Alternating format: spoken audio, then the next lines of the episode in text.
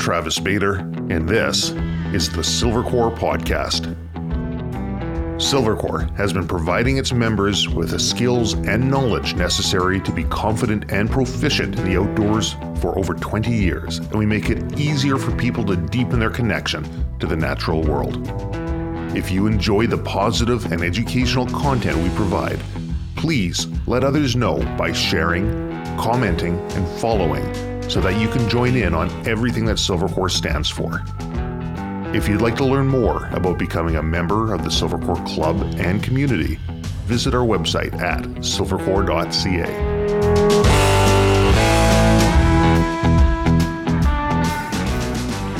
So I'm joined today by a man who has a mission. 2025, it's his goal to be able to run across Canada and break the world record for doing that. He's got a website, it's sachinmotion.ca. S A C H I N M O T I O N dot C A. He's raising money for Honor House to raise awareness for PTSD and for veterans. Welcome to the Silvercore podcast, Sachin Latti. Thanks for having me, brother. I appreciate it. Holy crow. So I I get this message from longtime supporter of Silvercore and the Silvercore podcast, Jared Scaffanetti. Yep. So he works or worked up until recently at the Range Langley, mm-hmm. Canada's largest indoor range. And he sends a message over. He's like, Travis, are you following the stories that Sachin has on Instagram? And I'm and I'm in the middle of a few other things. And I'm so I quickly I go over to it and there's a slew of stories up. And I go click, click, click, click, click, click, click. And one of them, there's Jared wearing a Silvercore hat and he's sitting down with you. And I'm like, oh, okay, I guess that's what he's saying. He's like, hey, look at me, I'm wearing some swag. And so I'm text him back real quick. I'm like, hey, looking sharp. He's like, no, no, no, not me. Sachin. Listen to what he has to say. So I started going through there, seeing what you're doing. Very, very ambitious. So you've got 18 years in law enforcement, and you're obviously very fit. You're looking looking very fit. Thank you. Appreciate that. and you've got a number of runs that you've already gotten under your belt, uh, 100 kilometers at a time, and you're building up to 2025 to do this rather ambitious run across Canada. So that'd be from Newfoundland Terry Fox statue over to Vancouver Terry Fox statue. I think the current record on that is what 67 days 10 hours and an undisclosed number of minutes by a guy by the name of dave proctor. Yeah, exceptional guy named dave proctor. Have you talked with him? I have not. I have a few friends that have. Okay. And they've nothing but glowing um, comments about the guy. Right. And like an awesome person, um, just a, a good person, like a nice person. Well, Jared was thinking, he says, you know, everything you're trying to do with the Silvercore podcast, you're trying to spread positivity, raise awareness, uh, people who enjoy the outside world, as you do. I mean, running's not an indoor activity unless you got a treadmill, right? yeah, and it's not as fun. No. what what culminated? What what caused this spark in you to to light? That's a long story, and it's a good question for sure. Um, I'd say it probably all started right before the pandemic kicked. Okay. So I was going. Uh, I was married. Okay. And uh, I was going through a separation and a divorce. And I would say I was probably the squeaky wheel in that marriage. Mm. So it it it um, it caused me to unplug and reflect on a lot of things that I contributed to, mm-hmm. and I came to the realization that I wanted to just be a better person, okay. and be a better person for everyone around me. So that's what started things okay. in terms of like just wanting to have a better, more positive outlook on things. So I got to imagine that there is going to be a gradual decline in your outlook on life at that time. I mean that it's going to take its toll. And it's funny. I we were talking about this earlier before the podcast that for a podcast that deals with uh, hunting, fishing, outdoors, people and businesses that comprise a community, how many times mental health comes up in just our discussions. And I don't think it's an unusual thing to what I'm doing here on the podcast. I think everybody's dealing with something to one degree or another. And I think the uh, pandemic and the stressors associated with that have helped amplify that. Where were you at? Like what? Oh man, holy moly! Uh, worst time of my life. Yeah. mentally for sure, because I was I was presented with what kind of person I was, hmm. and I wasn't happy with that. So I mean, look, the reality was I wasn't. I thought I was a good husband. Hmm. You know, I was doing going through the motions, doing you know, paying the bills, taking care of my dog, all the, these types of things. Sure. But I wasn't engaged into the marriage. And good or bad, I stepped out on various occasions and and my ex-wife didn't deserve any of those things. She was she's a good person, awesome mother.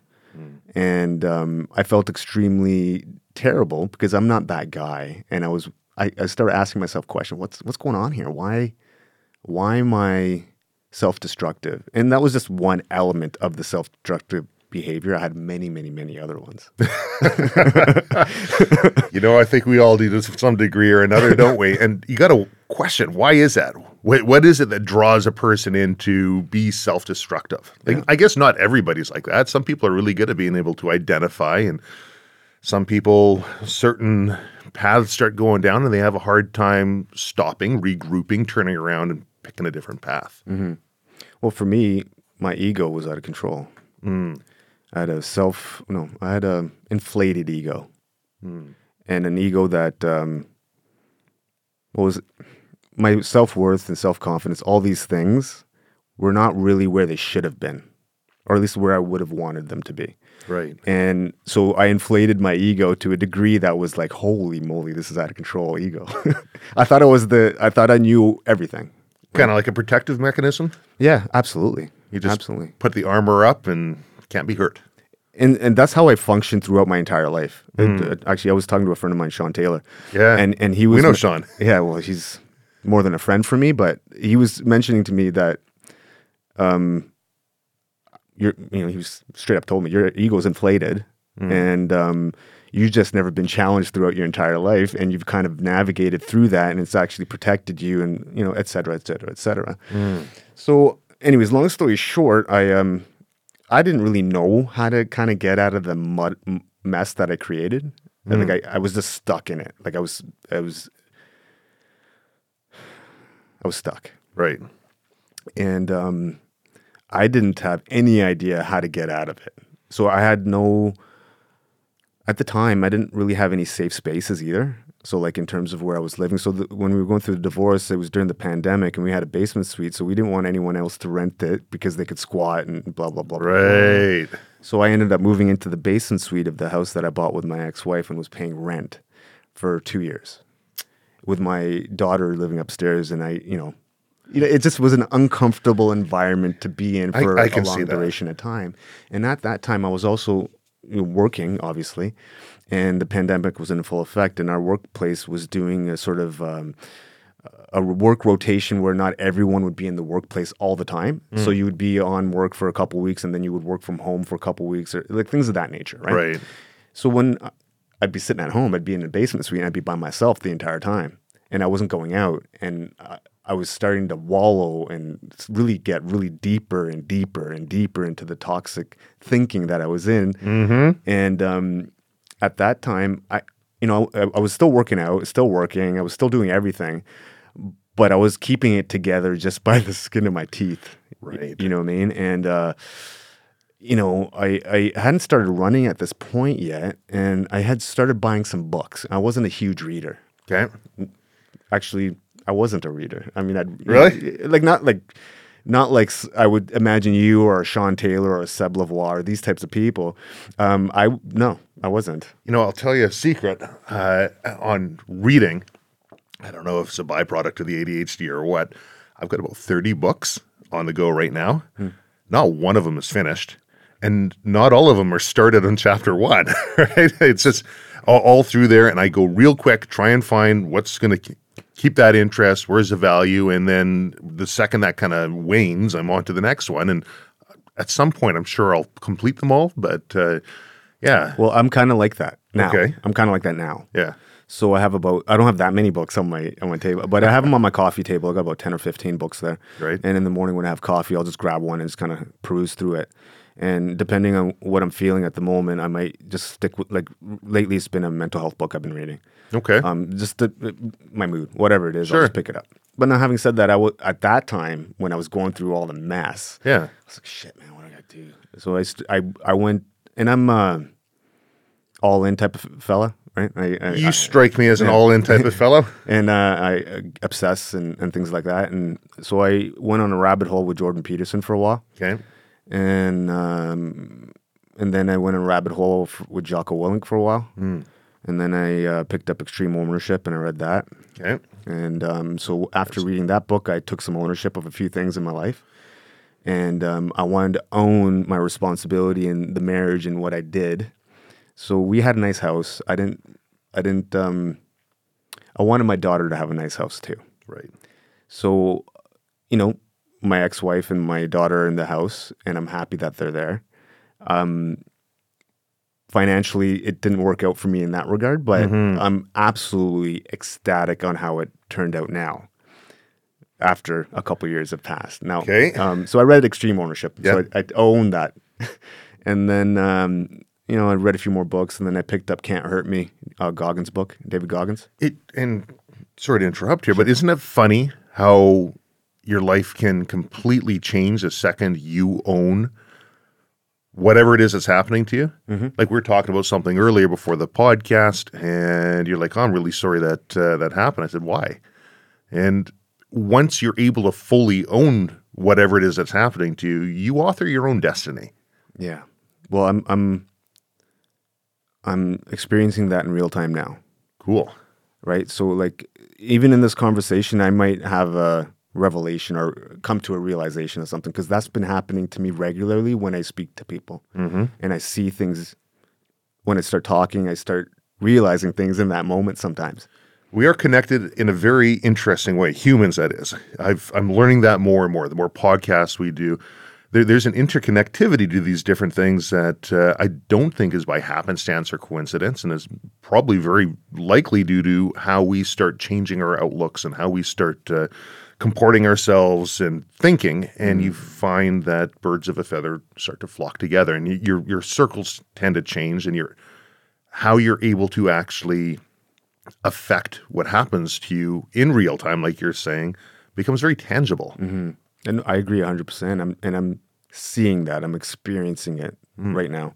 Um, my circle is is changing. My friends of 18 years are no longer around me, and uh, and n- no negativity to anybody. It's just just the way the reality is. You, know? change. Yeah, people change, evolve, and move in different directions. And Some change with you, some don't. some That's don't. okay. And I think on the path that I'm on, most people, uh, I don't know, like it's, it might be a lonely journey for a couple more years for me. I suspect. I don't know. It's it's all uncertain to Sure. be honest. Anyway, so I, I I was reading that Goggins book. Full disclosure, I read the first two chapters, and I didn't finish it, but I got enough what I wanted out of it at that moment. Right. And uh, what I got out of it was like, well, it resonated with me because some of the experiences that he had as a child, and then um, resonated with me because I, I, th- my ego was very inflated, Right. and I was like, oh yeah, I, I fashioned myself. I thought I was an individual like that, and like I wanted to be something like that, and Right. and um, so I was like, okay, so what do I not like to do? And um, I don't like running. And I hadn't ran since high school. I'm 44 now. Last time I ran was when I was 17, 18 years old. Sure. And um, so I was like, okay, cool. And I was a bodybuilder too before, right? So I was lifting lots of weights back in the day. Yeah. And I was, I just, I was doing, ju- and for five or six years, I've been training jujitsu. So I thought my cardio was decent. So I never really ran. And um, so I, I started and uh, I just, I didn't have any frame of reference. I didn't know what I was doing. And I, as an individual myself, I don't connect with people often. I haven't in the past, right? I was just a really, like I had friends. Sure. But, but it, You're an individual. yeah. It's okay. Yeah, and and um, so I scheduled myself to do like three five Ks a week, right? like Monday, Wednesday, Friday kind of thing. And you know, again, I had no frame of reference. My times were what they were, and they weren't exceptional or anything. But I didn't know what was exceptional. it was like 35, 40 minutes for a 5K. Okay, whatever. Sure, Right. yeah. And um, but I I stuck with it. Um, I don't know why I stuck with it. I just did. Was it difficult to stick to, or it was, was, extremely difficult. okay? I wasn't a runner, and um, Do you think that might be why you stuck with it? It's a good question. Let me think about that. Yeah, there's a possibility of that. I think because I didn't. I I've never quit anything. Physical, Sure. physically, I've never quit anything. Right. and um, so there maybe there's an element of that, and and I, it, I I saw it as a problem, and I was trying to solve the problem. So like for example, let's say for example I'm running and my my glutes are tighter than normal, and I don't know what's going on here, and so I'll problem solve it. Okay, maybe instead of quitting, I would say okay maybe I need to do this to help relieve that issue. Mm. Just kind of problem solve it. Right. And it, and I kept doing that. And so, but mind you, I, again, no clue. So I would first ran with like a 10 pair, 10 year old pair of shoes, right? And then, oh, and I kept, I was using those shoes for the first couple months. Right. And they were 10 years old. Yeah. Now that might sound normal for everyone, but it's absolutely not. Not for, not for a runner. No. no, absolutely not. So I, I started in uh, within about two months, uh, uh, and I'm a goal type of guy. So I like setting uh, goals all the time. And um, so I set a goal for me in right at the beginning, and I was like, okay, I want to be able, be able to run 21k um, now. So um, I went and ran 21. I, it wasn't pretty. It was Sure. it was pretty ugly. Yeah. And after I'd done that, and it, as you can imagine, going through the divorce and separation, my self esteem, my confidence, my self worth, all the things were in the dumps. Mm-hmm. And I felt like a piece of garbage, to Sure. be honest. I can see that. and um, you know, I was really alone because no, most of my friends weren't really engaging with me and didn't really kind of understand me. So I was, you know, I was, I was running and I was doing these things, and I ran this 21k, and um, I felt really good about doing that. It made me feel good about myself Right. because I did something that no one told me to do, no one forced me to do it. I got up and did it, and something that I never thought in a million years I would even do, and that gave me something. But that wasn't enough. No. it wasn't. I, you know, as, as we're going through here, I, I, I have a question that I, the second that I started looking at what you're doing, I'm going to save it for a little bit 'Kay. because you've got a story here that you're telling, and it's very, it's interesting. Like you were talking before about a the hero's journey, Yeah. right? I, I remember, uh, I think Joseph Conrad referencing the hero's journey, and it, what did he write? Heart of Darkness. and, uh, Star Wars is based on the hero's journey. So so many different things are, are based on the hero's journey, and what you're telling right now is It is. very similar. It's very similar, extremely similar. And um and I didn't even know that it was even like I, I didn't know hero's journey was even a term until I started reading and I talk, started talking to my friend Sean. Yeah. And um so uh yeah, I did that and I was like, oh cool. And there's also you know stories behind me doing it, but I mean, it's uh, I don't want to get in the weeds about that kind of stuff. But the 21k, it, it drove me, and I did that. And then I said I wanted to set more goals, Okay. and I wanted to achieve higher higher goals. And um, so I just kept kind of grinding it out. Jiu-jitsu, it's uh, because of the pandemic. Jiu-jitsu was kiboshed. Right. So then I took another dive Hmm. because, um, as you can imagine, or some of your listeners might understand that uh, when you're dealing with some mental health issues, depression, or whatever the thing is, um, connection is a, an extremely important piece. Connecting with people, not being alone, and jujitsu was that for me. And I, when I was going to jujitsu, even though I wasn't hanging out with my friends or anything like that, jujitsu was that for me. And I would I would go and hang out with my my friends, my partners, and training partners, and um, I would connect with them and that was taken away because of the pandemic, and that was a hot mess for me. I, I broke down, um, I cry, like I mean, I was crying, like I, like like legitimately, like just broke down, and Based on the lack of social human connection. I was man. It got to a point where I was so alone, I just wanted to hug somebody. Yeah.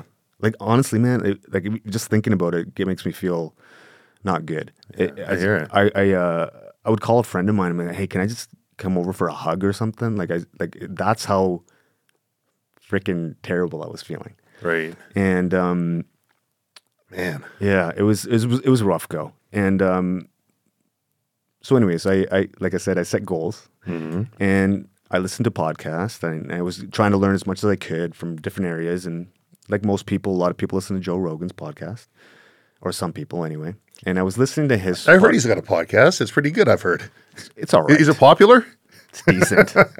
he had this kind of cool guy on there that I was listening to, Cameron Hanes, Yeah, yeah. and um, and I've obviously heard Cam Hanes quite a few times on his podcast, but this particular moment kind of really stuck with me because he's in his fifties and when he's training for an ultra, he's running a marathon a day, and I was like, forget that. At I can do that. Yeah.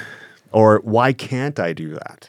Well, one I man should can be able to do that. Well, one man can do, another can do. Right. So that's what I was thinking. Right. Right. So like it, it was, if I didn't know that was a thing, I wouldn't even know it was a thing. right? Okay. Yeah. So now I know it's a thing. I brought it on the radar. Yeah, basically. Yeah. And and um, so it's like, okay, how do I do that? How do I get myself to run 42k a day? Okay, let me think about it. So then I set up a plan to do that, or not. That would have been very lofty at the very beginning. So f- the f- initial goal was to do 21k a day for seven days. That's still pretty lofty. Yes. So I didn't know how to do that. And I didn't hire anyone. The whole first year was me just grinding Yeah. and figuring it out all on my own. Not smart at all. Did you sustain injuries through that process? Nothing substantial. Okay. Nothing substantial. Um, you know, little things here and there, but nothing, nothing crazy. And um, so I set a goal to do that, and uh, it took me about ten weeks. So I would do 10k a day. No, it started with 11. I started with 11k a day, and every week I would add a kilometer to it. So Okay. 11, 12, 13 for until to 21k, and then I got to 21k, and I did that for the week. And again, it wasn't pretty, mm. but I did it. I was working full time, still going to work every day Wow. a daughter who was three or four, going through a divorce, going through all these things, and I still did that. So for me, that was like, oh man, it made me feel good Totally. that I was able to accomplish something like that. And then some, I was still at work, so some of the people I was working with were seeing that, right? And they're like, holy shit, right? What's going on here? right. And so then, but uh, again, I was in my own head doing my own thing. And then I started thinking, there's got to be a way that we can leverage this for more positivity. Because I'm doing something now here. I'm running. I, there's something that I, it just came to my head. I got to do something here. And I don't know why that came up. I don't know the reason why I was thinking about that, but it just did. And I decided to run 100K and raise money for the BC Yukon Legion for veterans and first responders, RCMP f- with PTSD. And um, never fundraised in my entire life. Right. Never did anything for anyone else other than my job, which isn't really, it is doing something for other people, but there's levels, I think. Sure. And, um, and I didn't look at my job as that, as service. Like, You're in the service industry, right. but you're still getting paid for it. It's still a job. Yeah, and it's different. It, It it, it's, it's it's a different thing. And It's not quite as selfless. right, and um, and it got to the point where I was going in for a paycheck essentially. Mm. You know what I mean? Mm-hmm. I had lost my. Oh, I hate that. Yeah, I lost my purpose. I lost. I was disillusioned. All these things. So that's that's an interesting one you bring up on purpose, and that's going to allude to my question. Oh, you that, got uh, it, bro. I got, I got, I got it all full for you. Um, so yeah, I, uh, so I started now. So I said that essentially the hundred k and the raising the money is another goal, right? So I set that goal, and I was like, okay, I want to do that for Remembrance Day. Uh, it's going to be called Run to Remember. Uh, it was on the seventh of November, two thousand twenty-one. And I started fundraising in August of 2021. Okay. And from August to September, I raised $21,000. And never, Holy never, ever in my life ever doing anything like that. And it was all through social media. And it was, all, and then from um, uh, word of mouth from other people, Mm-hmm. and then eventually, uh, Global News ended up doing a story on me, I saw that. and, yes. and they did a couple stories or whatever, and um, which was extremely helpful to get the word out. Sure. because like maybe like a day before the story went out, we were at about eight nine thousand dollars, and then within a week it was like boom boom boom boom boom. Wow. After the news. Wow. And um, so I want to thank Rumina Daya for that because she was instrumental and connected with me, and she um, wanted to get the story out there at that time. Awesome. And um, so again, I you know trying to plan the run, doing the run, all these different things happening all at the same time, under a lot of stress. Um, and I ran from Chilliwack, PRTC. The uh, Yeah. I ran from PRTC Yeah. to Vancouver Airport. That's going to be 100K right there. Yeah, and Yeah. I, I did that in um, 14 hours and 58 minutes. Wow. um, on a I pulled my hamstring the week before, and so uh, luckily it was it was still it was manageable, but I had it, I, I got it worked on and everything, and but um yeah, so I did that, and that uh, changed my entire perspective on. It gave me a significant paradigm shift in perspective on everything. How so? My friend Seb some, says something all the time, and I like to say it sometimes too. Meaningful things with meaningful people. yes, he does say that, doesn't he? Yeah, and um, so I I wanted more meaning in my life. I felt um, it just didn't have any meaning, man. I was I felt just like I was just not doing anything. I was just kind of living a life. I was waiting to die. You know, when you see people like just they're going paycheck and doing their thing, and they're not really doing anything. It's just a it's a sad life, right? It's, uh, what's the term? NPC. Have you heard that one? No, Uh, people call a person an NPC. It's a video game term. They say they're a non-playable character. Oh, okay. Right? They just they're just they're there. Yeah. They're doing their thing. Yeah. The story's not about them. Yeah, and I, I've I just wanted more meaning in my life, and yeah, I was I had a daughter, and I have a daughter, and I love her to to Sure. everything, and uh, and and but for me, that's not my purpose. Isn't my daughter, mm-hmm. right? My like she's my daughter, and I love her, and I'll, but she's got her own purpose, and Yeah. I have my own purpose Yeah. and so I and I've I've seen my parents and other family and cultures and whatever, and Yeah. their purpose was me and my brother. And what I've noticed when my parents put all their things into us, it gave too much of a pressure or or um, it was too much. You don't have your child as your purpose because now No. your happiness is derived through your child. When when you're the one who's supposed to control all of your own happiness, all of your own joy. So I realized that over the last six months that um, I love my daughter, but she's not the source of my happiness. Mm-hmm. I am, Right. and It has to be that way. You should never give away what's the term? Abrogate, control. Uh, you should of your joy or your pain to a third party. I'm happy because you came here today.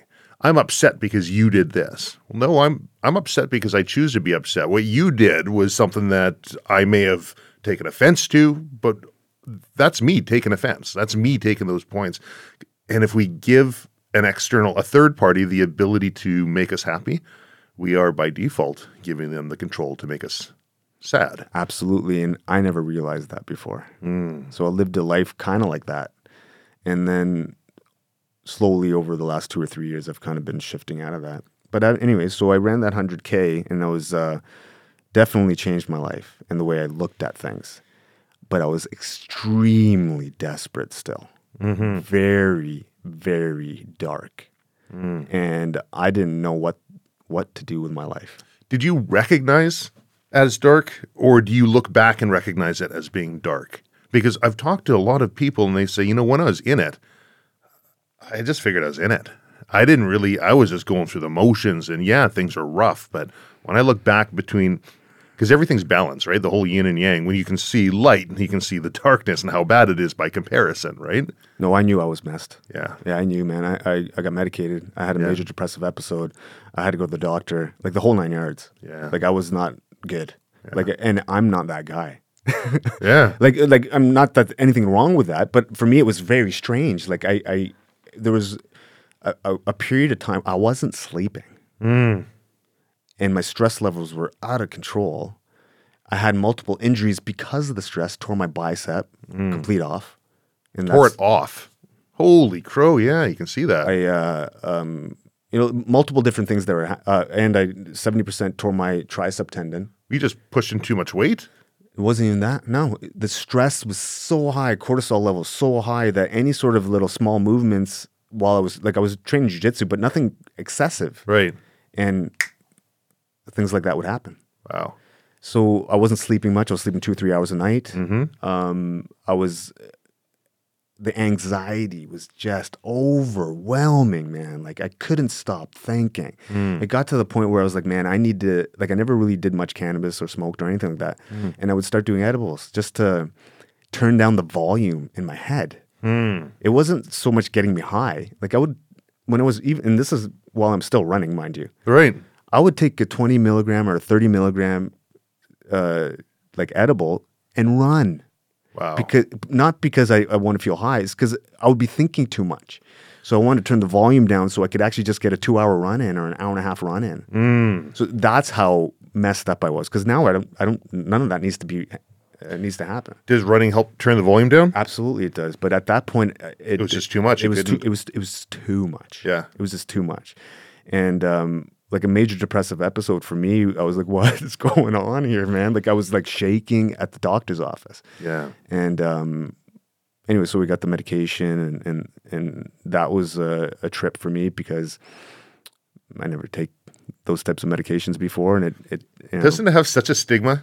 I never take those types of medications. Even just talking about it like that, there's a stigma associated with it. Actually, you know what? And uh, let me rephrase that or reframe it because you're absolutely right. And I think um, there's nothing wrong with taking medication if you, if if it's required for a certain period of time to help you get situated, right?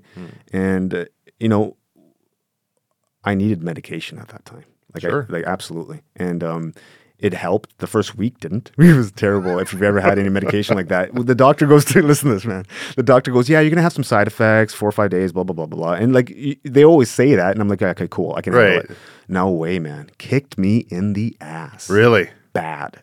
Huh. Like n- like never. Like just amped up the. Uh, No, it- uh, no, so the side effects were nausea, headache, extremely lethargic. Like I was tired all the time for like four, four or five days, and then it just stopped.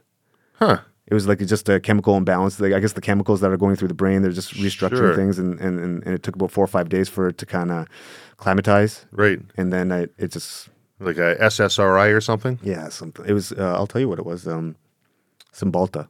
Okay. Yeah. And um, so yeah, so I uh, that happened, and uh, I'm still lost. And then, lucky for me, a lot of people, not a lot of people, just very some very special people. Um, well, so my friend Seb, he's been a friend of mine for about I don't know four years or so, and um, I saw him about oh, it was last year, just after the run. I saw him and Sean Taylor go to um, Haiti, That's right. Yes. and I was at work still at the time, and they had come back from Haiti, and, I'm, and I'm, I saw Seb with this guy. I'm who's, who's this guy? like, maybe a few months before that, I, I, I found out who he was. Maybe in the summertime, and around that time. I'm like, who is this guy? So I go to his Instagram and I'm like, uh, tier one operator, warrant officer, bumbling my way through life, blah, blah, blah. I'm like, holy shit. Okay, let me take a look at this guy. Mm-hmm. And so I was tracking him a little bit, see who he was.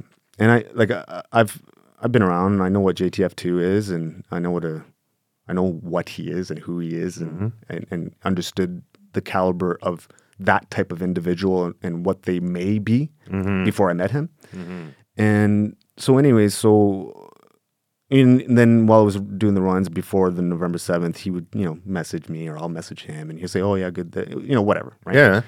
And so, That's anyways, part of what he does now still is he coaches high performance athletes. Yes. Yeah. So so um he uh so he w- I, I wanted to connect with him because I thought he's I thought I could connect with someone. Like I thought maybe I could connect with a tier one operator maybe because I'm just something's a little bit different about me and I'm doing Sure. really excessive stuff. Maybe there's a connection there. So when he was uh, at the airport, his flight got canceled to Rossland because of the weather. It was a snow or, whatever it was. I can't. It was snowing. Right. was- and and um, so I I saw that he and he likes to post on his Instagram frequently. I think he's in and around 3,500 posts now Yep. or 3,200. yep. and uh, and um, so he posted something, and I was like, "Hey, man, uh, I'm I'm I'm here at work. I'm finishing up here. You want to go for grab a coffee or something?" Actually, no, that's not true. I said, "You want to go grab a beer?" Right. And he's like, "Yeah, sure, but uh, let's go grab a coffee." Okay. So he he suggested the coffee. Yep. So I met with him at uh at um one of the Aberdeen maybe in in, in Richmond there the Yeah. mall one of the malls there. I think it was Aberdeen. Anyway, uh, met with him. Um, Thirty minutes turned into about three hours, Mm-hmm. and uh, we shared some stuff together. Mm. And, he, and we I had some similarities and a, a many like things that weren't similar, but there were some similarities there. Sure. And um, I've I've met a lot of people. I've interrogated or interviewed lots of people. Mm-hmm. I've never met anyone like him. He's a, Anyone. he is a very interesting fellow, isn't he? Personally, for me, I've never met anyone like that. And the reason why he's interesting for me and why I've never met anyone like that is because he didn't know me from Adam. Mm-hmm. He's a a guy from Rossland, BC. Probably has no connection to anyone in the Indo Canadian community. Probably. I don't know. Maybe he does. Maybe he doesn't. Yeah. But these are the things that were going through my head, right? Sure. And I'm like, uh, so what he did for me was he would Zoom call me three, four days a week, maybe even some weeks every single day for two hours a day. Wow. Just of his own volition. I needed some help. And I wasn't in a good spot. And um, I wasn't in a good spot. So he he he he called and I would call him and and then we would have conversations and then we'd discuss things and I would talk about what I want to do. He would he would essentially what he did was performance coach me out of where I was. But you're in a place where you're ready to accept that too. Yes. I was searching. Mm-hmm. I was on a mission to get help. I was looking for somewhere. Like I was like uh, when I first met Seb four years ago is when I was kind of searching. I was gravitated towards Seb. I don't know why. He's a strong leader. Absolutely. Very positive fellow. yeah. So when I saw Seb four or five years ago, I was like, okay. And I started kind of, you know, learning and understanding certain things from his perspective. And anyway, so yeah, I met Sean and and and um, yeah, what he did was basically strip away the white noise and helped me realize and understand who, what kind of person I am and who I actually am and what I'm meant to do. Wow.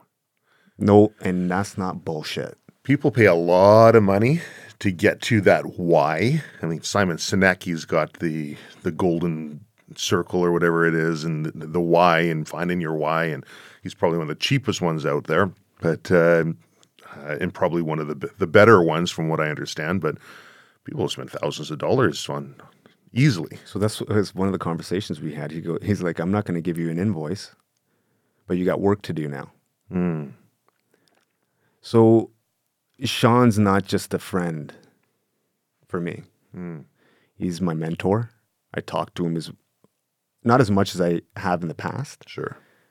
Um, but I do connect with him often to have conversations because it's fun to talk Totally. and I enjoy his thought process and how he thinks. And I like to think like him one day.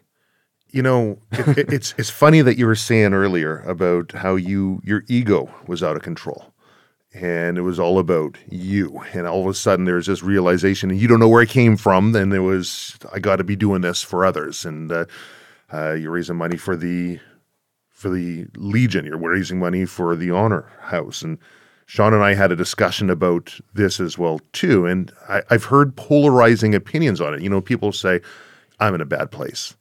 I need to concentrate on me for a little bit. I got to fix me. And some people say, hold on a second. If you really want to fix you, look outward, help other people. That will give your life some meaning or some purpose. I mean, Viktor Frankl wrote the book Man's Search for Meaning. I don't know if you've had a chance to look at that one. I haven't read the book, but I, I've read pieces of what he's done. Sure. Um, and in so much as you have been finding great value in what Sean has been providing you, I'm willing to bet that Sean finds great value in what he's able to provide to you and assist you with. And Yeah. watch how you're developing because it is an interesting interconnectivity to all of us. And if all we're looking at is for our own self interest. It's like that whole pursuit of happiness. The paradox is, as you try and pursue happiness, you're never going to be happy. that you say that, man.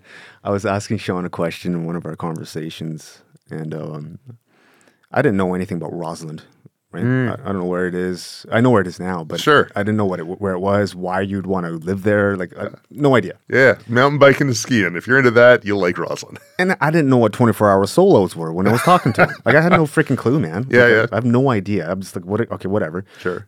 But here's the the fundamental truth, though. Um, I'll get back to I, before I forget. I want to mention this.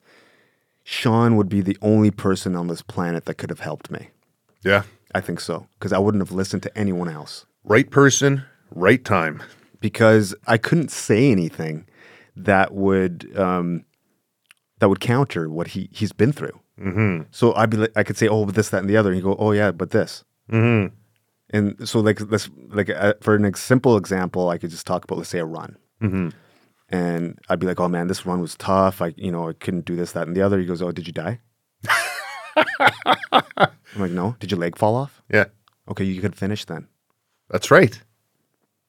Just a perspective shift. Yeah, and I can't argue with that. Now, if someone else says that to me, I go, "F you, man. You don't know what I can do." That's right. Yeah. So it, it- was diff. Uh, I couldn't. So it, I was you die? I was immediately disarmed talking to him because I couldn't argue with him. There was no argument to be had in terms of proving what I thought was correct Mm-hmm. because I wasn't. And it's allowing your ego to die in the process. Yeah, which was, and it's look, my ego is still. It'll take years Mm. to kind of really. It's fine. It's but it comes out, and it can get pretty aggressive, and it can get pretty angry. Sure. So, but that'll you know, in time, everything kind of sorts itself out, and I, I've noticed that um, it is kind of sorting itself out. Well, being able to recognize that is the first step, right? And the second you can see that something's kind of stepping out of control or in a direction that you don't like, hmm. now you got the ability to affect change. If you can't even see it happening, good luck, Yeah. Right? Well, before I wouldn't. I'd have no intention. Hmm. So now I have intention throughout the day. At least I try to, hmm. and I try to. I try to think about what I want to do. I, I don't free willy it anymore. you know what I mean? I don't. I don't. I don't like just free, like I, I try to have structure throughout what I try to do each day. Mm-hmm. and and purpose behind it and, and meaning behind it. So I'm not wasting my time. And, and the reality is, I have zero time to waste. I'm 44. Hmm. I don't want to run across Canada when I'm 50, No. right? And I want and I got I got a two year timeline. So that means there's zero time to waste. So that means I need to do everything that I need to do right now to galvanize as many people as possible around what we're trying to do so we can affect permanent positive change permanently. Mm-hmm. Like that's that's my goal. My goal is not to run across Canada. That's just a means of effecting permanent positive change. Because how I re- understand permanent positive change is exactly what Terry Fox did. If I run across Canada once and raise a million dollars, great, cool. But who cares? Mm. It needs to happen forever. So really, that's the question, and I'm problem solving it backwards now. See, you're getting close to my question that I've uh, alluded to at the beginning, that uh, which is essentially. So, uh, Jason Budd, friend of mine, uh, ex British Army, has been on the podcast and um, uh, sharing different stories. One of the things he talked about was in dealing with his own mental health. There is a uh, four pillars that kind of needed to be taken care of. Uh, sleep was one of them, like crucial, big one that needed to be taken care of. Um, exercise and diet is another one. Yeah, I think that was kind of lumped together. One was uh, like substance control or making sure that you, nothing's in excess, even if it's coffee or whatever it might be, just keeping those things in control. But the last one was purpose. And as I'm listening and getting to know you, uh, there is a big purpose in 2025, which leaves, in my head, anyways, a question mark in 2026 and 2027. And where does that leave you and what you're doing? But it sounds like you've already thought of this. I'd love to hear it. The rest of my life is this. Yeah. So after 2025, it'll be something else. Okay. It'd be something else after that. It'd be something else after that.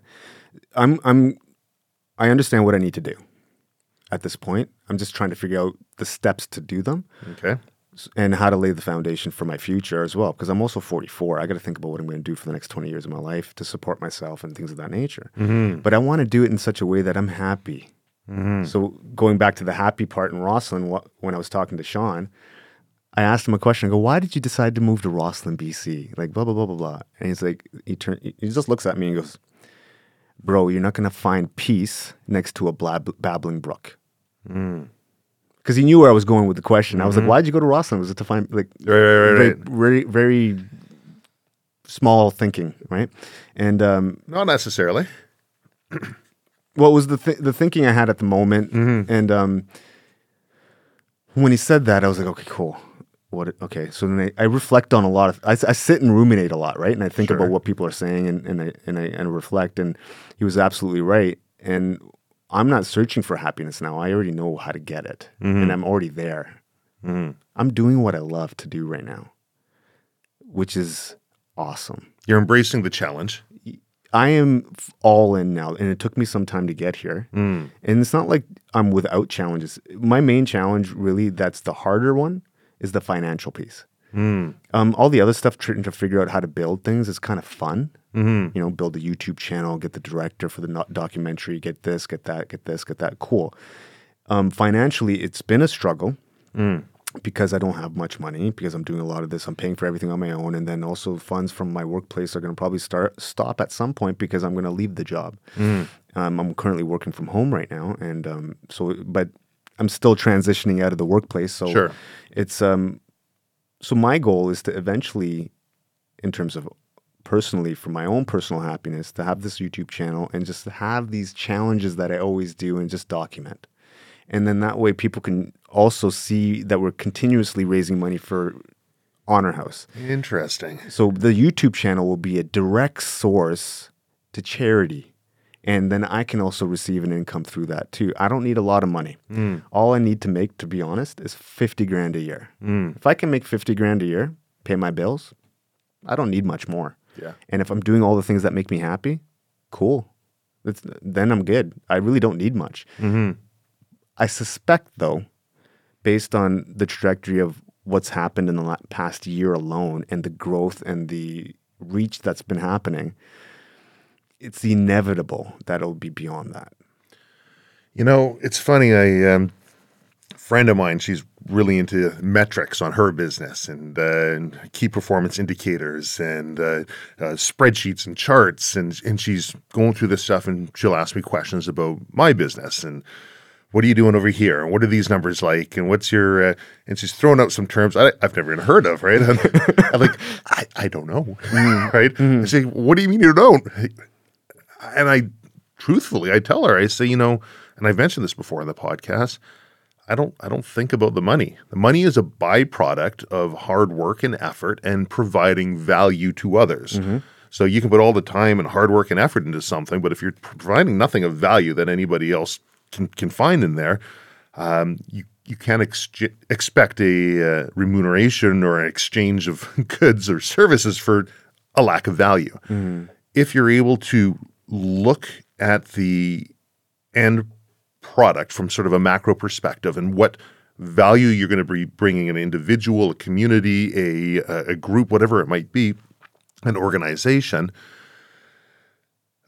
and you bring that value, that money will be a byproduct of it. Now, I've got the luxury of being able to surround myself with some people who can uh, look at the accounting and look at things and uh, and step in when needed. But um, I think if I took a different perspective and I was always looking at that money, I would always be behind it. Hmm. I'd always be chasing it because there's always more that could be had or different ways you can squeeze it out. And I'm not looking at the value that I'm bringing others. Like this podcast, I don't monetize it. Hmm. I, don't, I don't make a dime for this podcast. Hmm. My whole goal is to bring value either through education or entertainment to the to the end user. Well, And and all awesome points. And I think that for me, my purpose isn't to make money, Right. You're you're you're chasing a greater purpose. Yeah, so Money my- will be a byproduct of what you're doing. which is fine. So if, if money was my purpose, then I would do something different. sure. There's always that, right? right? but money's not my purpose. My purpose is greater than myself. Hmm. It's not about me. Mm-hmm. Zero to do with me. Because if it had to do with me, I wouldn't be doing it. Because it's really hard. Though that's exactly it, and it would only be feeding back into that whole ego thing that Yeah. you were trying to uh, to quell. and, and I'm I'm still on that journey, right? And I'm still understanding who I am, and I'm still figuring that out, right? I'm I'm and I'm 44, and I'm still feeling trying to figure it out. And I all I want to do is move in the direction of being a better person every single day, and being the best version of myself every single day. That is it. I, whatever happens around that, awesome. So with the YouTube channel, you're going to be able to provide daily documentation, sort of things, quick shorts, uh, provide uh, obstacles you're you're encountering and how you're overcoming them, and like there's there's value in just that, right? In in being able to have a community of people who are looking to better themselves, mm-hmm. and likewise, like I don't you don't strike me as the type of person who's coming across as saying I have the answers, mm-hmm. but you say I'm on a journey, mm-hmm. and you're welcome to join me. And I'm more than happy to have people on my YouTube channel who may have some answers Right. and then ask them. Sure. And because I think, um, look, I'm I'm not a I'm I'm just a guy, man. Like I'm not a tier one operator. I'm not a, uh ERT team leader. I'm not any of these things, right? I'm I'm just a guy who has a couple skill sets that I'm trying to maximize. That's pretty much it. But isn't that the same for everybody? Absolutely. And so I think that's kind of the messaging I would Right. like to kind of provide is that just maximize your skills. Whatever those skills are, try to maximize them the best you can. And um, at least my experience, it's a fulfilling thing to see what you're capable of.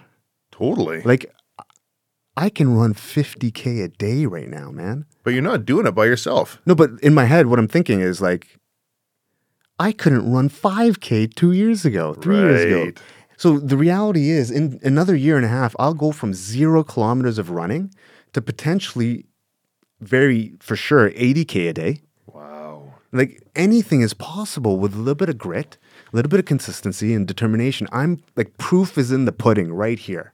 Are you finding that as you grow through this, as you grow as a runner, as you're going through this journey yourself, that it is uh, starting to alienate some people that you used to hang around?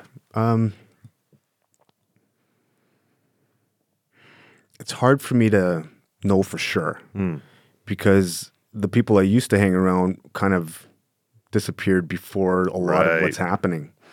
So it's hard to say. Um, I do sometimes lately, and I suspect over the next few years it's going to be a lot more. Feel like a party favor sometimes. Okay. I talk about myself all the time. Right. and about and not because I want to. It's because I, I, I need to get the message out. I, I you're want, trying to promote something. yeah, I want everyone to know the story, but I also don't want to talk about myself all the time. Sure. And everywhere I go, people are like, I have to bring it up if they don't know. Mm. And then once they know, they start asking the questions, or they'll just start asking. So it's it's it's a constant sort of thing. All I'm talking about is myself and what we're doing, which is awesome because I'm obsessed and that's the goal. But I can see how it could be not as pleasant for someone else, and maybe someone else doesn't want to be sitting around me because that's all I talk about. And it, it- Well, it's always the, the the difficult dichotomy between trying to uh, promote, whether it's your business or yourself or whatever it is that you're trying to do, or an external thing, something else, trying to promote that and be humble and ego free in the process. And it's like, where's that balance? And uh, I find the more you progress down your path that uh, I've been watching you on, the more other people are doing the talking for you. And that allows you to be able to just concentrate on what you want to do. And as other people talk about it, it seems to build more momentum and maybe even more of a mystique because maybe they might put their own inflections on that you might not necessarily do. Yeah. No, I think um, I want to I want to speak to that for a second, like in terms of like people raising me up or or supporting me, or because this is kind of for me uh, over the last month has been a new sort of uh, metric that I've been recognizing, Sure. and um, it took me a little bit of time to kind of wrap my head around and and understand how to receive it. and I'll explain what I mean by that. Um, I don't have a lot of money. Sure. Uh, maybe three dollars in my bank account the other day. Yeah. Right. Um, and no complaining. This is this is the this is the journey that I'm on. It's all part of it. It's all part of the journey, right? And and I and I'm actually happy about it because Mm. that's it means this this this story will mean more, Mm. right? But having said that, um, and I'm fully transparent with everyone. Anytime I talk to them, you know, this is what's going on, this you know, all Sure. these things. And um, my daughter's five, yeah. and I started jujitsu two months before she was born, March 2017. And I wanted to learn jujitsu for a few reasons. I've always wanted to, and I also I also wanted to teach my daughter jujitsu because I think it's a fundamental skill that everyone should know: swimming and jujitsu. Sure. And so I started, and, and um, you know, close to my house, there's a school called uh, Gracie Barra. Um, White, it's in White Rock. Yep. And uh, now I don't go to there. That's not my actual academy where I used to go, Sure. but I would drop in there from time to time, and I have friends that train there and things of that nature. And over the last five years, I've made connections with people there. Sure. And a few weeks ago, I went to drop in to say hi to the professor. Professors are the instructors, and Yep. and um, Eddie, awesome guy. And um, and you know, talked to him and a few of the other guys there. And Eddie hadn't seen me in some time, and, and he's our age, you know, in and around 40, 50 years old or something like that. And uh, he was like, "Oh man, it's awesome to see you. We should go out for dinner, this, that, and the other." I was like, "Yeah, man, let's schedule it right now. Otherwise, we won't."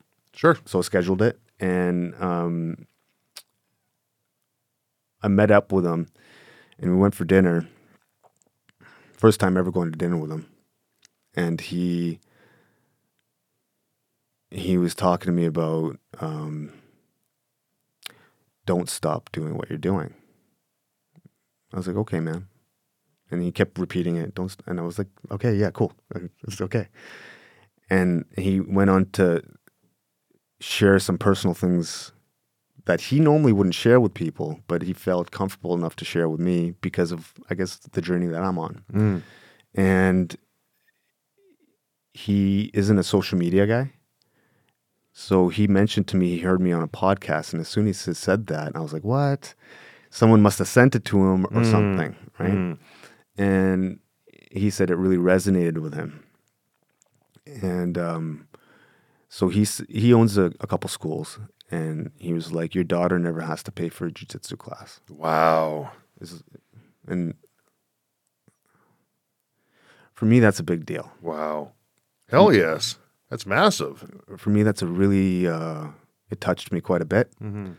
And um, so, anyways, he he said that, and I was like, "Man, that's awesome! Thanks, bro. I really appreciate that." And so that's just one el- one part of that story. Mm-hmm. And I'm also planning. I made a, a connection with Depot uh, two or three weeks ago at RCMP training facility in, in, in Regina.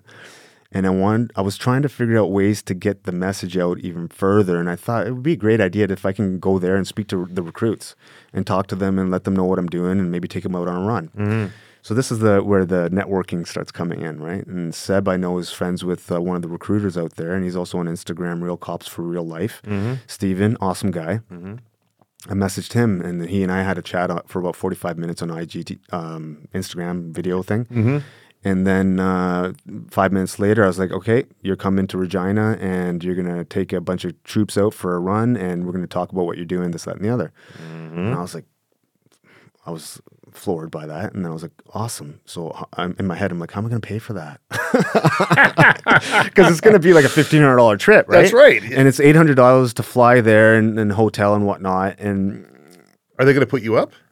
this is not they're not paying for anything this and i don't expect them to. I'm i'm a i'm a it's opening the door. Step one. One percent every day. right? So it's fine.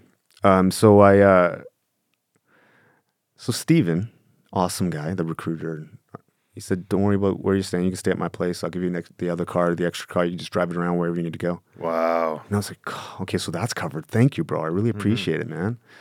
Um, all based off of, I guess, what I'm doing and, and, and, and trying to raise me up. And then, so now I'm talking to Eddie still at dinner. And I was mentioning about the depot stuff. And he's like, okay, I got your ticket. No. Di- uh, so I started explaining everything. He goes, bro, you think it's right? I was like, yeah. And he goes, you're fine. So he said, just come to the school uh, on Friday and I'll have the money for you. So I went to go pick it up and he had $810 cash.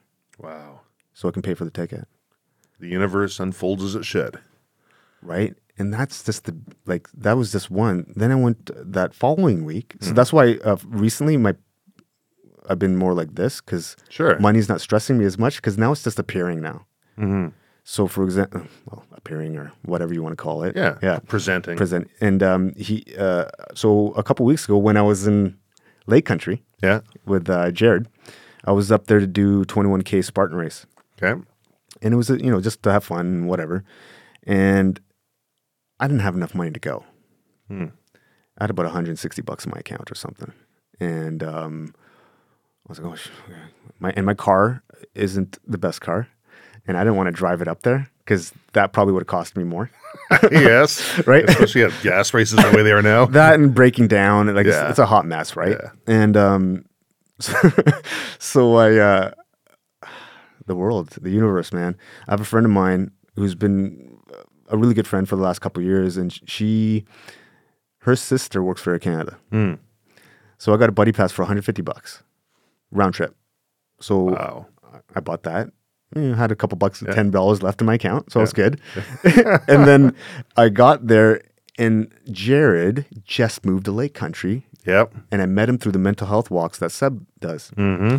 So just coincident, he's like, "Yeah, bro, stay at my place. I'll drive you around." So, I, so I it just it just happened. Yeah. So then now I'm in um in in in Lake Country, and so I also have a group of friends from Edmonton um, that were coming down to do the Spartan race, Mm-hmm. and they're part of a big community of uh, people that do uh, good things as well, and um, because you know they have a WhatsApp group of about eighty people in it, and and and uh, about ten of them came down, and they're like, "Hey, Satch, we're gonna go to this place for lunch on on Friday. Come join us." I was like, "I- "I'd love to, guys, but I'm in Lake Country. I'm not gonna ask Jared to drive me back and Right. forth, and I'm not. I don't have enough money to cab it. And Yep. it's- I'll see you at the race. We're Yep. good. We're good." And a couple hours later, um, Sarah, who I've met once, when I went to Edmonton for to meet these people and hang out, um, said, "What's your email address? I'm transferring you um, travel expenses." Wow. And I was like, "What?" So I gave her my email, and she transferred me 200 bucks to help me out while I was just there. And so then I felt awkward. Yeah, because for I me, can see that. For me, um, I've right or wrong, I've felt like people have taken advantage of me from various different times in my life. So I don't want anyone feeling like I'm doing that to them. Sure. Right. And I was talking to Jared about this. And I was like, fuck, Jared, man. How do I take this, man? I don't like, how do I receive this? Mm. And he's, man, your perspective is slightly wrong here. Interesting. And I was like, what do you mean? And he's like, you double down. They give you money, they help you out, you go harder, you go more. Hmm. And you got to think of it differently. It's not that they're pitting or chi- like anything like that. It's that's their way of contributing to the cause and the mission. Totally. People like to back a winning horse, right? Well, for, for and absolutely, but for me, it was uh, a process to get there. Um, for me to understand that because I've never been around that, and for Jared to help me out in understanding that was um, That's a big. it was it was important. It's kind of like that goofy old joke about a person who's uh, the town's flooding. You Yeah. heard, heard that one? No, and no, he's no. at the front door. Person drives by. He's like, starting to flood. I'll get drunk, dr- jump in the truck, right? And he's Yeah. like, no, no, no. My God will save me, right? Yeah. And um, then he's water's halfway up the house, and a boat comes by, and same thing. No, no, no, no. Then he's on the roof, and a helicopter comes by. No, no, no, no. And then he's in heaven because he's drowned. Yeah. what happened? I sent you a truck and a, a boat and a helicopter. Why didn't you take it? Yeah, right? And yeah. these things come along in life. Yeah. And quite often our pride gets in the way. And, I, and I can see that. No, no, no, no, I don't want to take it. And then you you become more reclusive and you go away. And So a year ago, I wouldn't have accepted any of it. totally. Sean Taylor helped me Hmm. months ago with being okay with um, sorting out the ego piece. He he helped me understand that hey man, it's not about you. You if you don't have money, just be honest. Mhm. Like why are you hiding?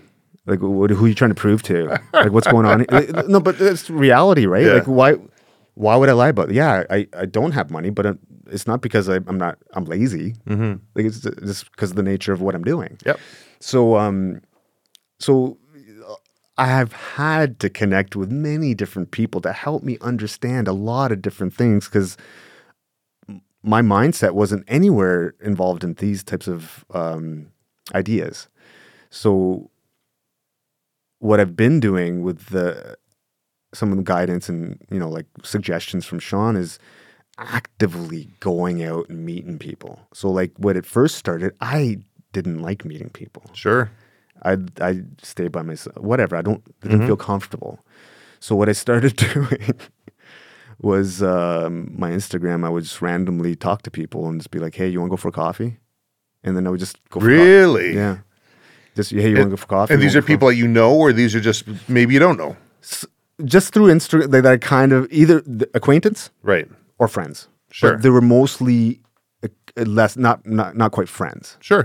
So um, I would just engage with people and meet them and talk to them and learn from them and understand their perspectives and people that I would never talk to. Mm-hmm. So it was a lot of people like that. Like no, Hugely eye opening. let me rephrase that though. Um, there were people that I would normally not have spoken to. Right. Based Yeah, on based how you were in the past. Sure, yeah.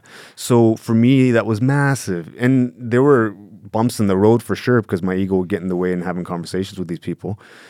But, and I was listening to you and Sean talk on the podcast yesterday. There's striking similarities more so than not, right? So we're way. I noticed in my experience, we're way more similar than we aren't. We just have different ways of saying things, and we may be on different we may be on different like parts of the same journey.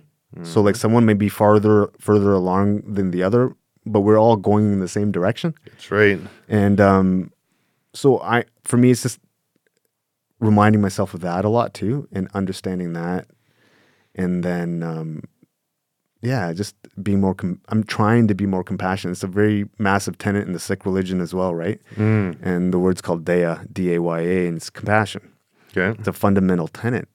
You got to be compassionate. So I haven't been. So how does that manifest itself? Like when you talk about being compassionate. Empathy. I want to be able to put myself into someone else's shoes and not judge them. Okay. And I want to. How else does that mean? Compassionate. Um, So, giving grace to people, okay. right? And I guess that's a Christian term, but I've, I, I, I'm not sure. Yeah, Yeah. sounds like it. Yeah, but I think um, so. Grace, not yeah, not judging all these things, like just being being more. I feel more now too, actually, since I've been um, since I've been um, working on myself. Mm. I'm way more emotional than I ever have been. Like uh, I I was a wall, but now I can cry fairly easy now, um, which is which I'm kind of happy about. I think I'm just a, a I'm I feel like I'm I'm an kind of like an empath. Like I feel a lot of people's energy, and and and I can sense things sometimes. I don't know. It sounds kind of strange and woo woo, but Not really. You're open to it now. Uh, yeah, and uh, maybe over the years of working in law enforcement for 18 years and, and really honing my craft and what I was good at, I was very observant and I'd like to um, pay attention to people's behaviors and the change of behaviors and then um, responding based on that.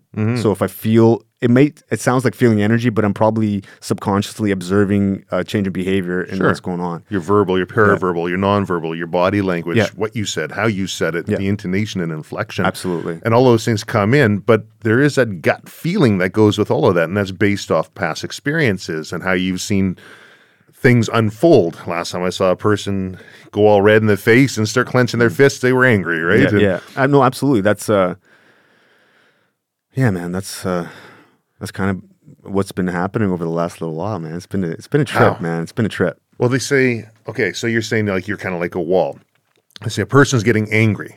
Okay, there's all these psychological and physiological responses, right? And the heart rate's going up, and you're getting angry. Your breathing's changing. Your your mind's racing, and there's all this energy that comes in. How much energy does it take to put that wall up and to stop it? I'll tell you exactly about 400 calories burned in about 10 minutes. There you go. Where do you get that metric from? My whoop strap.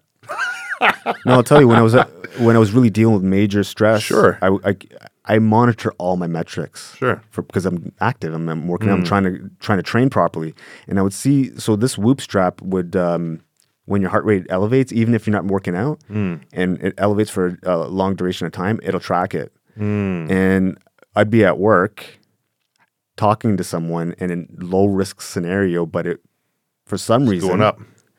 I would burn like in a, let's say in a half an hour, it'd be like running 5K.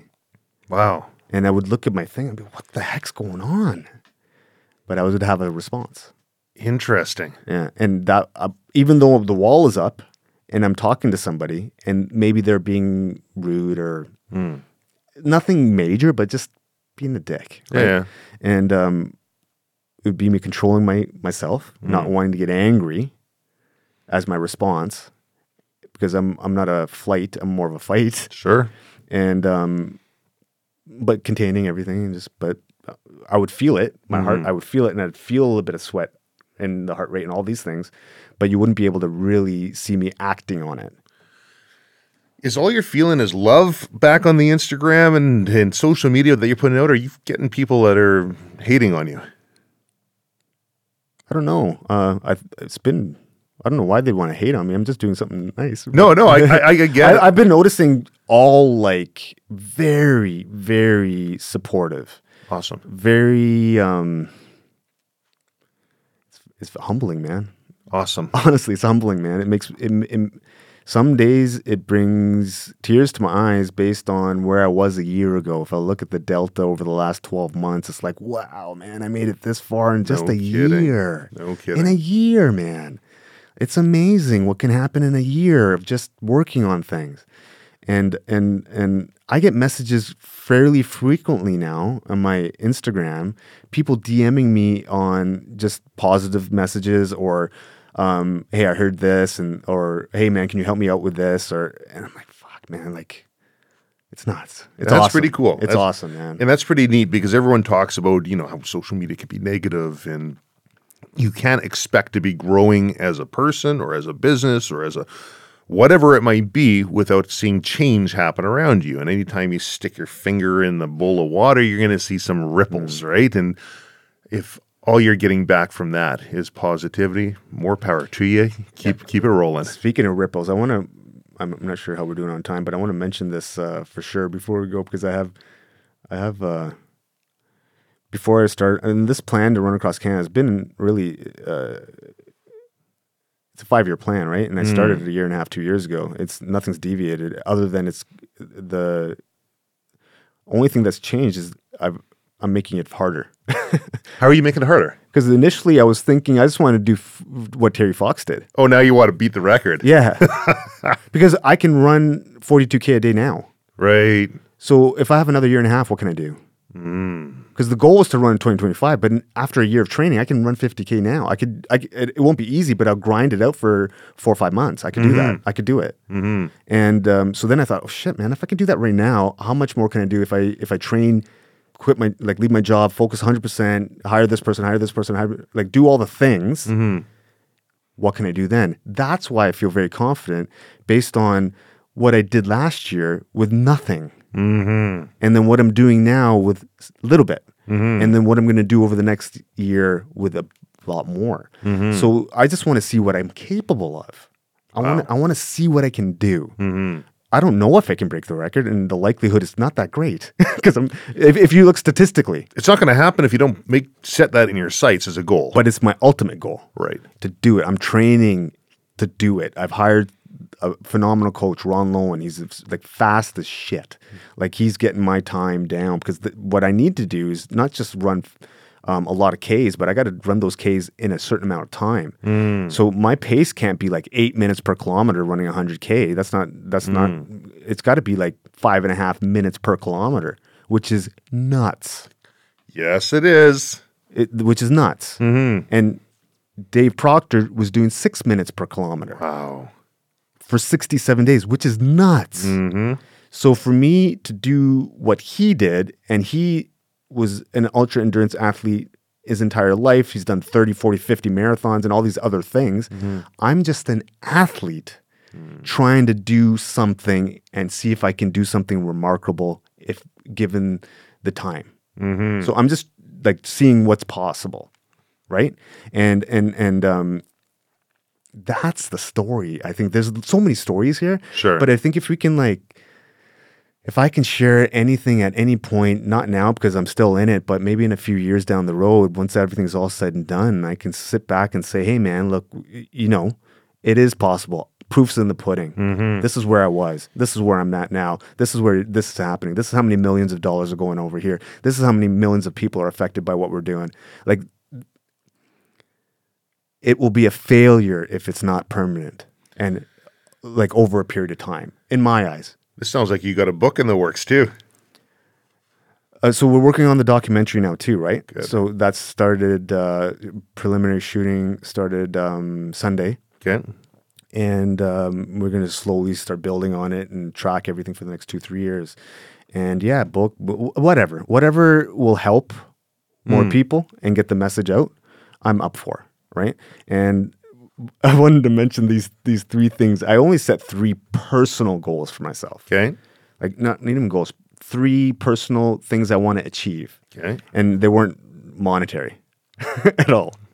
And this might seem a bit um, interesting for you and maybe the listeners. And I think it's, anyways, I'll say, I'll, I'll let you know. Yeah, let's hear it. It's going to sound, and this is what I said to myself a year and a half ago when I first started. Hmm.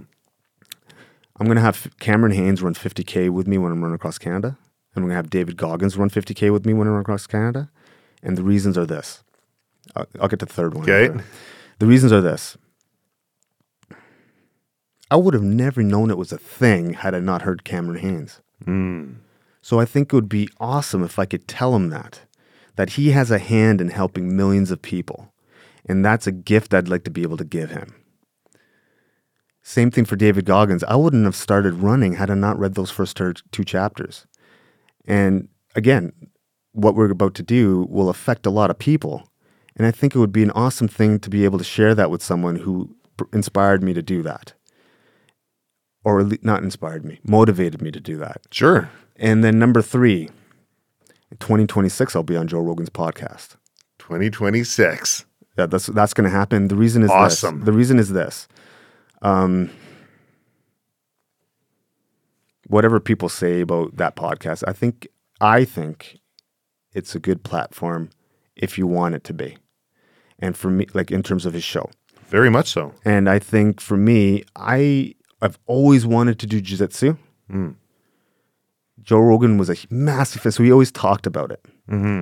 It pushed me over the fence, and I started jiu-jitsu. I would have never known who Cameron Hanes was had he not been on that podcast.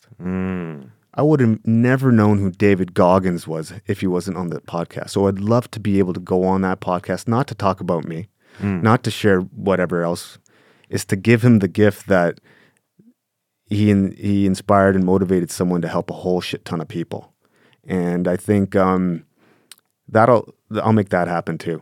And I think those are the three things that I want to make sure actually happen. I can see each and every one of those things happening. And the only way they'll happen is if you set them as a goal. Mm-hmm. They don't just happen by happenstance. It doesn't just fall in your lap. And if it does, there are reasons why these things came, up to you. Mm-hmm. I can see each one of those happening for sure. Absolutely, man. And I think it. Now I'm taking more of a responsibility on a lot of things, and how mm-hmm. I kind of think of things now is like, look, if I'm when I do all this stuff, the reality is it'll change my life for sure. Mm-hmm. Change your life, And change your everyone's daughter's life, your those around you, your Every family, single person your around me, every Sure. single person's life around me. a rising tide floats all boats. Yeah, and I think that's an amazing responsibility that I, I'm actually owning now, mm. which will help inspire and motivate and drive me even more. Right? It'll push me even harder. I add more things to motivate myself. You want to know another thing that I'm adding? Because I have to put these extra things on to get me to freaking go. Okay. I'm gonna once I retire from the agency, Yeah. and I, I get my pension, I'm donating hundred percent of it. I don't want it. I want it to help other people, right? So now that sounds crazy, and people go, "Oh, what are you gonna do for life or your money and this, that, and the other?" Look, I'll figure that out because I'm mm. doing that right now. Mm. So the goal is to make a substantial amount of money so I can donate all of that money, and I don't need mm. it, right? So that'll push me and drive me to really. This that's how I frame it in my head, because I set that goal. Yeah. If I don't have that goal there, it's not gonna be an imagination. Like I won't. I won't think of like that pension will be worth two million dollars. Sure. So it's just a number It is just a number. right? So uh, so people gets uh, and when I say people, I've told people this, mm-hmm. and they're like, "Wow!" They, they all freak out. I'm like, "Look, man, I'm good with 50k a year." Mm-hmm. And that's a good, and that's a good realization to find out what it is that drives you, what makes you happy. You know, Fight Club, what you own owns you, right? The more things that you have, the more you want to acc- accumulate, the more you're going to be owned by that. Right. Um, Jim Carrey, when he was young, he's like, I'm writing myself a check for a million dollars. I'm going to cash it at this date. And he set all this whole goal and process and and he achieved it. And it made for a neat story and all all the rest. And he later goes on and says, you know, that was a fun role playing Jim Carrey, right? That, that was fun. I was uh, lucky to be able to uh, to get that part, and people all laugh. And he says, you know, things have changed, right? I, famously says, "I want everyone to have all the money in the world so they can realize that that it does not bring you happiness." But the the goal setting of what you're looking to achieve tends to change as you start progressing down that path. I've seen in many people. And if you're able to identify now that money is not the motivator for you, you're going to have everything you need. Mm-hmm. It'll all work out. Yeah, I mean that's the thing, right? Like, uh, I've, I've, as, as soon as I established that and what I, what I need to live, then it was simple Mm-hmm. because it makes it easier to make the decision, right? Then I can, then I can figure out how do I get that money so I can live the life that I want to live, Mm-hmm. right? So let's say if it's 50k, well, okay, let me write some proposals. Let me get some investors. Let me get some sponsors. Let me do blah blah blah blah blah blah blah, and then I can start actively doing things. So now I've created something um, over a year time that I can actually present to people and say, "Hey, man, this is what I'm doing. I need help. Is anyone willing to invest in, let's say, the documentary, or maybe someone wants to sponsor me as a as an athlete who's doing something, and and maybe you can contribute to the cause, a couple thousand here, a thousand there, or whatever it is. Yep. Um, so the, now with the website, which is up today, um, which is I don't know what the date is, but it's up today. Yeah. Um, and um, there's going to be a section on the website where people can do that, and they can, if someone wants to be a sponsor, they can click on there and give their information. I can contact them, and we can go from there. Right. Um, there's also a section where if people want to volunteer for some of the stuff that we're doing, they can fill that out, and they can help. Because I'm going to have multiple things happening throughout the years over the next, like, this is not going to be a small thing. It Doesn't happen all by yourself. No, and, and I need lots of help. And um, look, I already have my plan for what I'm going to do for next Run to Remember. Already, I'm going to run from I'm to run from Ashcroft, BC to New Westminster, 345k in three days. Holy crow. That, that's the plan. Yeah. So I'll do that too, and if, we'll document all that. I'm going to Toronto on the uh, 12th of uh, October to run on the uh, Toronto Waterfront Marathon October 16th. I'm doing that to pace somebody that I've met through social media who's um, not an avid runner, but they, they started, and I was like, oh, that'd be kind of cool to meet new people and go out there and fly. And that I planned that a few months ago. Now it's turning into something else. Like people found out I was coming. Some people have registered for the marathon just because I'm going to be there and they want to hang out and just do cool things.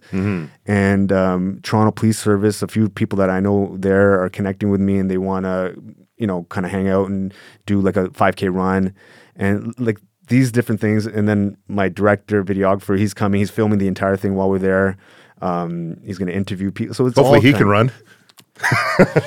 no, he's got some work. He's got some work to do, man. We were filming on Sunday. It was awesome. He's like, "Hey, man, so uh, I'm gonna run next to you. Just don't run so fast." I go, How's that going to look on camera? Come on. yeah, man. It's gotta look. But anyways, it was. It's just honestly, I'm. I'm. I feel extremely honored. I feel extremely. Um. I feel. I feel blessed, man. I don't know why I feel like. No, I, let me rephrase that. I feel blessed, and I know why. Because I'm finally able to start living my purpose, and I'm acting and speaking as my authentic self. For my entire life, that hasn't been the case. So you can see me as I'm slightly fidgety. The camera can kind of see it, and I uh, kind of look all over the place when I talk and stuff. Now, I've only started doing that over the last couple of years more mm. because I'm taking the wall down. And for most of my life, I hadn't shown those behaviors. Mm. I controlled them all. Mm-hmm. My dad, when I was young, so, um, my brother is three years older than me. My brothers, we, we all have our own issues, mental health wise, sure. I think. And um, my brother, um, he he, you know, taps his foot a lot. You know, tap, mm. tap, tap, mm. tap, tap, tap, tap, tap, tap. And as a young kid, my dad would rip him. Mm and he shows weakness. What are you doing? Blah, blah, blah, blah, all this kind of stuff. And I heard my dad say that and I stopped. I controlled every sort of fidget. Excellent containment. Yeah. And um, now I'm like, no, man. ah." And I remember when I used to go into meetings with, I used to be uh, very involved in the union and I would have uh, me- meetings with management and I would always be very composed and controlled. And after those meetings, exhausted Sure. Exhausted. I was like, why am I so exhausted? Because I was controlling everything, mentally exhausted. So now I'm like, you know what? Whatever. I'm going to be who I am. If people think I'm weird, whatever. If people think I'm fidgety, whatever. If people think I'm not really looking at them or uh, whatever it is, I don't care anymore because um, it doesn't matter. It's kind of neat reaching that point in your life where you just stop caring. Caring about what other- other people think, Yeah. caring about other opinions, caring about external things to you, and just caring about what it is that you're able to provide and you're able to do and how you're able to positively affect those around you. I mean, just that sounds awesome. That sounds awesome. Just the way you say it, right? Like it's, um, man. I, I I'll say it a million times. I just feel fortunate. I feel super fortunate. I am really looking forward to watching and tracking your progress through here. I'm going to have all this stuff up on the uh, the show notes in the the podcast on YouTube. Is there anything that we haven't talked about that we should talk about before we wrap up here? Um, no, I think everything's going to be um, on on on the podcast, every, all the links and everything. So no, I just want everyone to understand. Uh, no, what do I want? I um, I just appreciate anyone who's listening to this, and um, I appreciate you for having me on to be able to speak about what I'm what I'm doing, and um, I just look forward to many more years of doing something like this, and I appreciate you and everyone who's listening. Sachin the pleasure is all mine. I'm Thanks. looking forward to watching you grow. Thank you so much, bro.